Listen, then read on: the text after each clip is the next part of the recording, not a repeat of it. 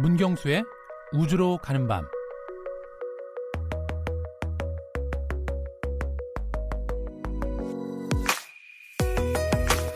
태양계는 경이로움으로 가득합니다. 그런데 태양계를 탄생시킨 과정들이 지금도 작용하고 있는 곳이 있습니다. 수백 년 동안 천문학자들의 마음을 홀딱 빼앗은 것, 바로 토성입니다. 토성은 인간이 맨눈으로 볼 수 있는 가장 먼 행성으로 고대 신화에서 특별한 위치를 차지하고 있습니다. 1610년 갈릴레오가 망원경으로 토성을 처음 관찰하면서 인류는 태양계의 진정한 놀라움 가운데 하나를 알게 됩니다. 바로 토성의 고리입니다. 그 뒤로 400년이나 지난 지금 우리가 바라보는 토성은 어떤 모습일까요? 우주로 가는 밤 여덟 행성의 보금자리인 태양계 신비에 대해 알아보는 다섯 번째 시간입니다. 오늘은 토성으로 한번 떠나보도록 하겠습니다. 문경수 과학탐험가 나오셨습니다. 안녕하세요. 네, 안녕하세요. 네. 우리가 수성부터 시작했잖아요. 네. 태양계 일종의 탐사를 지금 하고 그렇죠. 있다 이렇게 볼 수 있는데 목성을 지나서 이제 토성까지 날아왔습니다. 네. 이 제가 우주선을 타고 토성까지 날아가면 얼마나 좋을까 네. 그런 생각이 드는데요. 토성은 어떤 행성이라고 할 수 있을까요? 어, 일단 그 우주선 얘기를 하시니까 네. 그 오늘 한 2시간 전쯤에 아주 멋진 그 밤하늘의 풍경이 벌어졌는데요. 어, 바로 남쪽 하늘을 2시간 전에 바라보면은 어, 가장 빛나는 별이 목성이 보였고요. 네. 그리고 목성 조금 위에 어, 토성이 희미하게 보였고 바로 그 꼭지점에 해당하는 위에 국제 우주정거장이 예, 같이 매칭이 되는 오늘 보셨어요 혹시? 네, 저는 봤습니다. 2시간 전에. 그럼 미리 알려주셨어야죠. 그 저도- 지금 저도 알려주시면 몰랐는데 어떡해요? 지인이 그거를 딱 그 빨리 보라고 그래갖고 봤더니만 이렇게 목성, 토성, 국제 우주정거장이 이렇게 트라이앵글로 삼각형 모양을 그리고 있더라고요. 아 정말 네. 지금 이제 못 보나요? 제가 아까 오면서 봤는데 구름이 좀 껴서 이제. 아니 지금 약 올리는 것도 아니고 그게 뭐예요? 네, 아무튼 주제가 토성이다 보니까 뭐 그 생각이 아, 났고요. 그럼 보셨을 때 어떻게 맨눈으로 보신 거죠? 어, 그렇죠. 네. 어, 근데 어떻게? 우정거장은 사실 그게 네. 맨눈으로 봐도 뭐 희미하게 보이긴 아, 그렇죠. 하는데요. 불빛만 네, 보였겠죠. 그 위치를 이제 알지 못하면은 저게 음. 별인지 그 뭐 우주정거장인지 식별은 잘 되진 않지만 네, 사실 이 별자리라는 게 뭐 인공적인 게 아니잖아요. 네. 네, 자연적으로 이렇게 별자리를 구성하고 있는데 두 개의 행성에 하나의 인공물이 조합이 돼서 아, 그 삼각형 모양을 그리는 걸 보니까 아, 정말 감동적이더라고요. 역시 친구를 잘 사귀어야 됩니다. 맞습니다. 네. 자, 어쨌든 그 오늘 뭐 제 소감을 말씀드렸고 네. 어, 일단 그 토성 같은 경우에는 태양계의 여섯 번째 행성이라고 보시면 됩니다. 네. 네, 그리고 무엇보다 아름다운 고리를 가지고 있죠. 음. 네, 그리고 이제 거리적으로만 보면 태양에서 평균 약 14억만 킬로미터 예, 떨어져 있는 행성이고요. 예, 그리고 이제 태양계에 있는 모든 행성을 통틀어서 행성의 밀도가 가장 낮습니다. 예, 밀도가 낮다는 게 무슨 가볍다는 말이에요? 얘기죠. 음. 네, 그래서 어, 약간 그런 얘기가 좀 도는데요. 네. 만약에 어, 이 토성을 담을 만한 커다란 바다가 있다라면 네. 그 위에 토성을 띄우면은 토성이 뜬다는 거죠. 물보다 밀도가 낮기 때문에. 아 그냥 공 같아요? 그냥? 네, 그렇죠. 네. 어쨌든 그 토성 같은 경우도 목성과처럼 가스형 행성이기 때문에 네. 예, 아무래도 어, 가볍겠죠. 근데 어떻게 그런 모양을 하고 있는지 모르겠어요. 네, 뭐 일부 많이 연구 결과들이 나오긴 했지만 여전히 뭐 토성도 많은 미스테리로 남겨져 있는 행성이라고 볼 수가 있죠. 음. 아, 하기야 사실 우리가 이 넓은 태양계 안에 네, 그동안에 연구한 게 진짜 얼마 되겠어요, 솔직히. 어, 그렇죠. 네. 네. 그리고 사실 그 크기로만 놓고 보면은 이 토성이 안타깝게 목성한테 예, 그 밀려서 2인자로 남아 있긴 하지만 음. 어, 어쨌든 뭐 고리가 있고 또 그리고 목성에 준하는 만큼의 그 위성들이 또 많이 있기 때문에 네. 어, 작은 태양계라고 불릴 정도로 어, 아주 다이나믹한 행성이라고 보시면 될 것 같습니다. 그러니까 우리가 보통 이제 토성하면 네. 사실은 이제 그 본 행성 네. 자체에 대한 관심보다는 네. 그 고리가 고리죠. 어떻게 고리죠. 생긴 거지? 뭐 이런 고리에 네. 대한 관심이 훨씬 더 높은데 네. 오늘 토성 보시면서 네. 고리가 보이나요? 맨눈으로? 일단 안 보이죠. 안 네. 보이죠? 맨눈으로는 절대 볼 수가 없고요. 아, 예, 전체 망원경을 통해서 봐야만 네. 예, 고리가 이제 동그랗게 보인다고 할 수가 있는데요. 어, 일단 그 토성이 뭐 말씀하신 것처럼 고리밖에 많은 사람들이 이제 생각을 하시는데 음, 네. 그 고리를 좀 간단히 좀 소개를 드리면은 어 일단 그 고대에도 이 토성의 고리를 봤다라고 뭐 관측을 했다라는 기록들이 많아 남, 많이 남아 있긴 하지만 어 근대에 들어와서 어 가장 먼저 토성의 고리를 관측한 사람은 이 1611년도에 갈릴레오 갈릴레입니다. 음. 네, 근데 그 당시에는 어, 이 갈릴레오 망원경이 성능이 그렇게 좋지 않았기 때문에 네. 저게 고리라고 생각하지 못하고 토성의 미성이라고 네, 그렇게 생각을 했죠. 희미하게 아. 뭔가 띠가 있으니까. 아. 네, 그게 이제 뭐 선명하게 띠로 안 그려져 있으니까 네. 분명 저거는 달처럼 미성일 거다라고 네. 했는데 어, 그 뒤로 이제 한 40년쯤 후에 이 네덜란드의 천문학자였던 호이겐스라는 사람이 음. 어, 조금 더 그 발전된 망원경을 가지고서 저거는 고리가 맞다. 네, 라고 이렇게 관측을 했고요. 네. 어, 그런데 이 고리가 보통 우리가 눈으로 볼 때는 그냥 하나의 고리가 이 토성을 감싸고 있는 것 같지만 예, 정밀하게 들여다보면 어, 여러 겹의 여러 벽에 얇은 띠로 고리가 형성이 되어 있습니다. 예, 그리고 이제 위에서 보면은 마치 레코드판에 음, 그 트랙처럼 네. 이렇게 자국이 나 있는데요. 네. 어, 근데 그, 그 토성이 띈 띠가 어, 또 이렇게 정밀하게 관측을 해보면 그 토성 띠의 두께가 약 7만 킬로미터. 7만 킬로미터요? 두께가? 네, 두께가. 네, 되게 선처럼 보이지만 네. 그리고 너비는 무려 14만 킬로미터가 넘습니다. 아니, 갑자기 14만이고 7만 킬로미터라고 하니까 이게 네. 거리 감이 안 잡히는데요. 근데 일단 뭐 지구와 토성의 크기를 놓고만 비교해 봐도 네. 뭐 엄청나게 차이가 나잖아요. 그렇기 때문에 뭐 고리가 크기가 이 정도 된다라는 게 뭐 그리 놀랄 만한 일도 아닐 것 같습니다. 거의 지구 널 지구 한 바퀴 도는 어, 그 정도는 뭐안 되겠죠. 네. 그, 어쭈 될 것 같습니다. 말씀 들어보니까. 오, 예. 네, 네.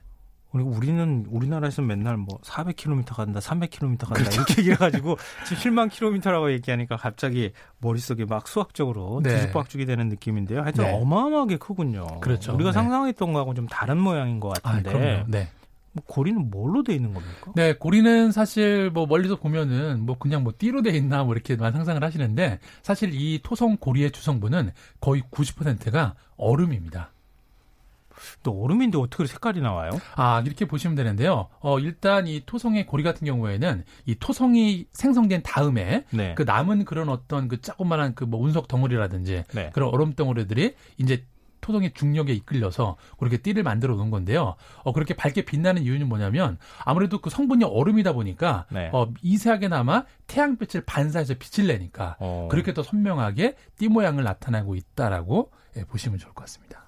옛날에 그 아까 레코드판 네. 같다고 말씀하셨잖아요. 네. 만화 같은 데 보면 레코드판처럼 이렇게 그려놓기도 했던 거 제가 기억이 나거든요. 그렇죠. 그 토성에 대한 뭐 그런 그 예술가들의 artwork도 되게 많은데요. 네. 어, 예전에 그 한번 그 김연아 선수가 예, 세계 선수권대회에서 우승했을 때 또 한 아티스트가 어, 토성의 그 띠에 대해 아. 띠를 얼음판으로 그 형상화해서 음. 김연아 선수가 이 토성의 띠를 스케이팅 하는 것처럼 네 그렇게 표현하기도 하고. 그러니까 뭐 네, 은유되는 게 많죠. 만화가들의 상상력이야. 뭐 무궁무진하니까요. 그렇죠. 네. 뭐 우주 여행하다가 배고프면 뭐물 물 먹고 싶으면 토성 고리에서 이렇게 얼음 하나 떼다가 그렇죠. 먹고 뭐 이런 거 막 그리지 않을까. 네, 우주 택시도 나오고 막. 그 위에서 뭐 빙판이라고 네. 생각하고 스케이트를 타는 뭐 이런 이제 상상도 있을 정도니까. 네. 아, 그게 우리가 생각하는 거하고는 참 여러 가지 측면에서 우리의 상성과 우리의 눈으로 보는 거는 네. 그냥 현상일 뿐이다. 실제 그렇죠. 모습은 많이 네. 다르다는 얘기인데요. 근데 이렇게 우리가 토성이라는 고리를 알기 시작한 다음부터 네. 너무 신비한 현상이니까 네. 그걸 알고 싶어서 막 탐사선 보내고 그러지 않았겠어요? 네, 이 토성 탐사의 역사도 아주 뭐 그 아주 예, 그냥 여러 가지 오랜 그 역사를 가지고 있는데요. 네.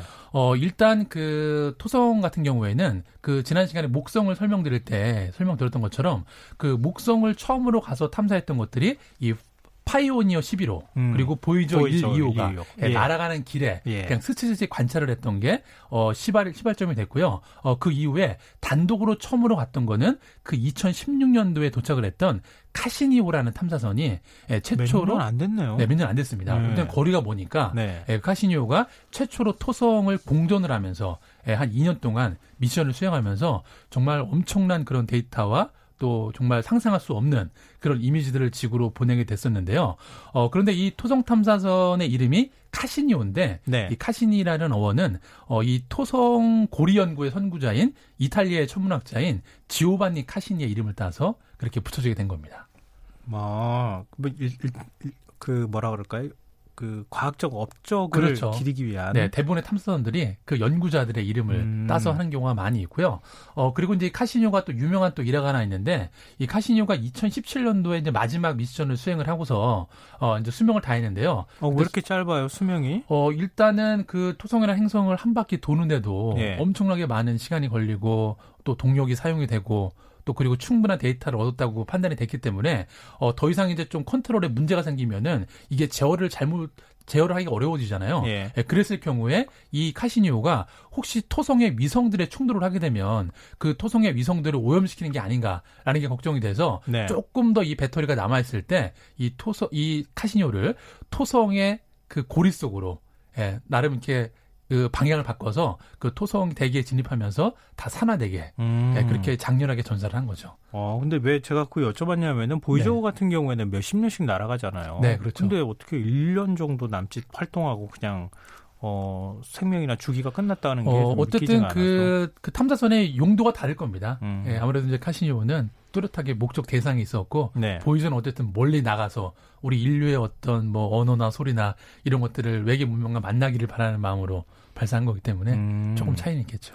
네, 그럼 차세대 탐사선을 지금은 이제 네. 탐사선이 네. 없는 거잖아요. 그렇죠, 없습니다. 네. 그럼 또 발사할 계획이 있는 거예요? 네, 그 아주 몇 달 전이죠, 한 4월 달쯤에 계획이 나왔는데 그 나사에서 이제 차세대 탐사선을 몇 개를 이제 발표를 했었는데요. 네. 그 중에서 어 2026년에 발사를 목표로 드래곤 플라이라고 부르는 네, 번역하면 잠자리죠. 음. 네, 잠자리 모양의 탐사선을 이 토성의 위성에 보낼 거라고 얘기를 했는데요. 네. 어, 이 드래곤 플라이라는 탐사선은 어, 드론처럼 날개가 여섯 개가 달려 있습니다. 네. 예, 그래갖고 이제 어, 비행을 하면서도 정찰을 할 수가 있고 또 뭔가 비행을 하다가 뭔가 의미가 있는 곳을 발견했다. 그러면 착륙을 해서 또 바퀴가 나와서 어, 화성에 있는 탐사 로봇들처럼 예, 지표면을 또 이동을 하면서 정밀하게 관측을 할 수가 있기 때문에 또 많은 기대를 갖고 있습니다. 아니 근데 지구형 행성이 아니라면서요? 어, 딱딱한 지구형, 지각이 없잖아요. 어, 딱딱한 지각이 완전히 없지는 않습니다. 아 있긴 있어요. 네 있습니다. 네 조금씩은 어. 있습니다. 근데 우리 금성이나 이런 데도 처음에는 네. 어 그렇게 뜨거울 줄 몰랐는데 네. 막상 가 보니까 어마어마하게 뜨거워가지고 그렇죠. 그냥 보내고 계속 보냈잖아요. 그렇죠, 실패하고. 그렇죠. 네. 근데 토성 같은 경우에는 이렇게 안으로 들어갈수록 뭐 뜨겁거나 막 극한의 어, 환경은 아니에요. 극한의 환경은 하겠지만 기본적으로 그렇게 뭐 극한의 환경은 아니기 때문에 이렇게 그 비행과 또 주행이 동시에 되는 이런 하이브리드형 탐사선을 보내게 수가 있는 거죠. 아, 기술이 정말 많이 좋아졌군요. 네. 근데 토성도 목성만큼이나 위성 많다고 마시, 말씀하셨잖아요. 네, 맞습니다. 네. 그렇게 큰 행성이고 지구형 행성이 아닌 경우에는 네. 주로 위성에 관심이 많잖아요. 네, 맞습니다. 그 일단은 토성이라는 행성은 가스형 행성이기 때문에 네. 뭐 착륙해도 뭐 이렇게 크게 연구할 것들이 없기 때문에 음. 오히려 암석으로 구성되는 위성들에 관심이 많은데요. 네. 어, 일단 토성에도 뭐 거의 60개가 넘는 위성들이 있는데 어, 대표적으로 이 태양계에서 두 번째로 큰 위성인 타이탄이라는 위성이 있습니다. 아, 타이탄 네, 타이탄. 네, 그 타이탄인 위성이 어 이제 어쨌든 그 위성의 그 구성 물질이 얼음 덩어리나 암석으로 구성되어 있기 때문에 음. 예, 많이 주목을 받고 있습니다. 그럼 타이탄은 그 지금 이제 물이라고 하는 것 때문에 그러는 네. 거잖아요. 네, 그렇죠. 오. 근데 그 타이탄을 보내 우리 탐사선을 보내거나 뭐 그렇게 한 건 아니죠? 네, 아직까지 간 적은 없고요. 예. 카시니호가 또 이렇게 토성을 관측을 할 때 또 네. 위성들이 가까이 있으니까 예, 거기에서 또 여러 가지 연구들을 수행을 했었죠. 어, 그럼 아직은 뭐 베일에 쌓여 있다고 볼 수 있는 건가요? 네, 그런데 사실 타이탄이라는 위성보다 또 더 그 중요한 위성이 있는데요. 바로 엔켈 엔 켈, 어, 이 발음 잘안 되네요. 네. 엔켈라두스라는 위성이 있는데 여기에 공룡 이름 같아요. 네, 그렇죠. 네. 두스로 끝나니까. 네. 근데 카시니호가 이 토성을 관찰을 하다가 이 엔켈라두스라는 위성에서 물기둥이 수천 킬로미터가 하늘로 솟구치는 그 광경을 촬영을 해서 아, 진짜요? 네. 근데 알고 봤더니 그게 액체 상태로 존재하는 물이라고 확정할 수 없는데 액체 상태의 물기둥이 하늘로 수천 킬로미터가 솟구친 거죠. 근데 지금까지 그 이런 것들은 한 번도 없지 않았어요? 네, 그렇죠. 네. 화성에서도 흔적만 있는 것이지. 그렇죠. 이렇게 액체 상태로 뭔가 분출하거나 이런 걸 못 봤잖아요. 네, 그래서 이 과학자들은 그 액체 상태로 분출한 이유가 뭐냐면 이 엔켈라두스라는 위성의 지각이 얼음층으로 되어 있습니다. 예, 근데 얼음층이 있다라는 거는 밑에 뭔가 이 얼음을 녹일 만한 열원이 있다라는 건데 음. 혹시 지구의 심해처럼 심해 열수 분출구가 있어서 네. 그 열이 얼음을 녹여서 그게 지각을 뚫고서 물이 솟구치는 게 아닌가라고 지금 추측을 하고 있기 때문에 만약에 이런 드래곤 플라이 같은 그 탐사선들이 가서 그 실체를 밝혀낸다면 네. 이 외계 생명체 탐사에 완전 또 전환점이 이루어진다고 볼 수가 있죠. 엔켈라두스는 크기가 얼마나 한 거예요? 크기는 뭐 큰가요? 크, 진 않습니다. 뭐 지구보다 조금 더 비슷하거나 뭐 큰 정도? 그럼 큰 거죠. 지구만 한데. 사람이 지구 안에 네. 지금 70억 명이 넘게 그러네요. 살고 있는데. 그러네요. 네. 아, 그러면은 진짜 거기에 사람이 갈 수 있겠다. 그 어, 사람이 가기는 쉽지 않을 것 같아. 살기에는 조건이 좋지는 않죠. 어쨌든 어 어쨌든 좀 멀리 떨어져 있고 네. 여러 가지 환경적으로 그렇기는 한데 어쨌든 여기에 포인트는 생명체의 존재 여부. 음. 우주 공간에 음. 그거에 대해서 완전히 지금 어, 과학자들이 엔켈라두스라는 위성을 주목을 하고 있습니다. 진짜 생명체가 좀 있었으면 좋겠네요. 네, 저도. 예, 있으면은 그게 아니다. 그러면은 또 우리 에일리언처럼 그런 영화 속에서나 보는 이상한 뭔가가 생기는 네. 거 아닌가 하는 네. 걱정도 갑자기 그런 기대도 있죠. 어, 걱정도 있습니다. 음, 근데 영화 인터스텔라를 보면 우주선이 토성 옆을 지나가는 모습이 떠오른다는 분들이 꽤 있지 않을까 네, 싶어요. 저도 사실 인터스텔라에서 그 장면 때문에 이 영화를 한 10번 이상 봤는데요. 네. 10번 이상을 보셨어요? 네. 아이맥스 영화관 10번 정도 봤습니다. 와. 네, 그 거대한 토성이라는 행성 띠 밑으로 이 우주선이 빛을 내면서 정말 먼지처럼 지나가는 모습을 보는데 너무나 그게 막그 감동적으로 느껴지더라고요. 예. 네, 그리고 사실 그 이 토성이라는 행성도 또 뭐 사실 SF 영화나 소설에 많이 등장을 하는데요. 일단 우리가 많이 알고 있는 영화 중에 스타워즈에 예, 거기를 보시면은 어 데스스타라는 그 외계인의 그런 어떤 그 위성 우, 인공 구조물 같은 위성이 나오는데 네. 그 위성의 모습이 이 토성의 위성인 미마스라는 위성이랑 거의 흡사합니다. 음. 네. 그럼 그거를 보고 그렇죠 모티브를 삼았다는 아, 거죠. 예, 네. 영화를 만들었다고 볼 수 있겠네요. 네, 맞습니다. 어, 저도 인터스텔라 다시 한번 보고 싶은 생각이 갑자기 드는데요. 그 장면이 그러니까. 압권이죠, 아주. 그리고 마지막으로 이제 새로운 차원으로 들어갈 네. 때 네. 갑자기 이 도서관 같은데 그림 같이 막 겹치는 거. 네, 패러디도 많이 됐던 그 네. 도서관 장면.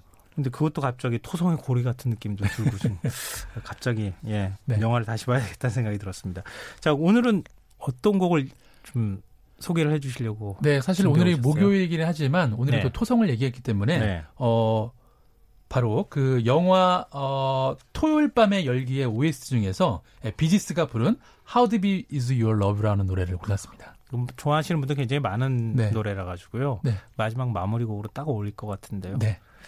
네. 하여튼 오늘 토성 얘기 굉장히 흥미롭게 들었습니다. 네, 감사합니다.